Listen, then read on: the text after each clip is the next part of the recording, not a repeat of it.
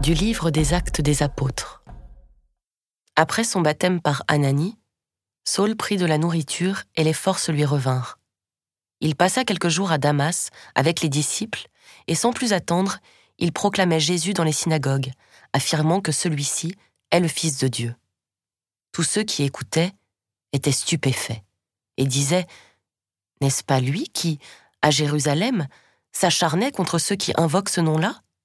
Et n'est-il pas venu ici afin de les ramener enchaînés chez les grands prêtres ?»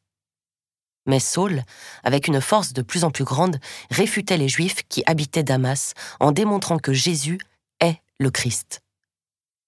Assez longtemps après, les Juifs tinrent conseil en vue de le supprimer. Saül fut informé de leur machination. On faisait même garder les portes de la ville jour et nuit afin de pouvoir le supprimer. Alors, ses disciples le prirent de nuit. Ils le firent descendre dans une corbeille jusqu'en bas, de l'autre côté du rempart. Arrivé à Jérusalem, Saül cherchait à se joindre aux disciples, mais tous avaient peur de lui, car ils ne croyaient pas que lui aussi était un disciple.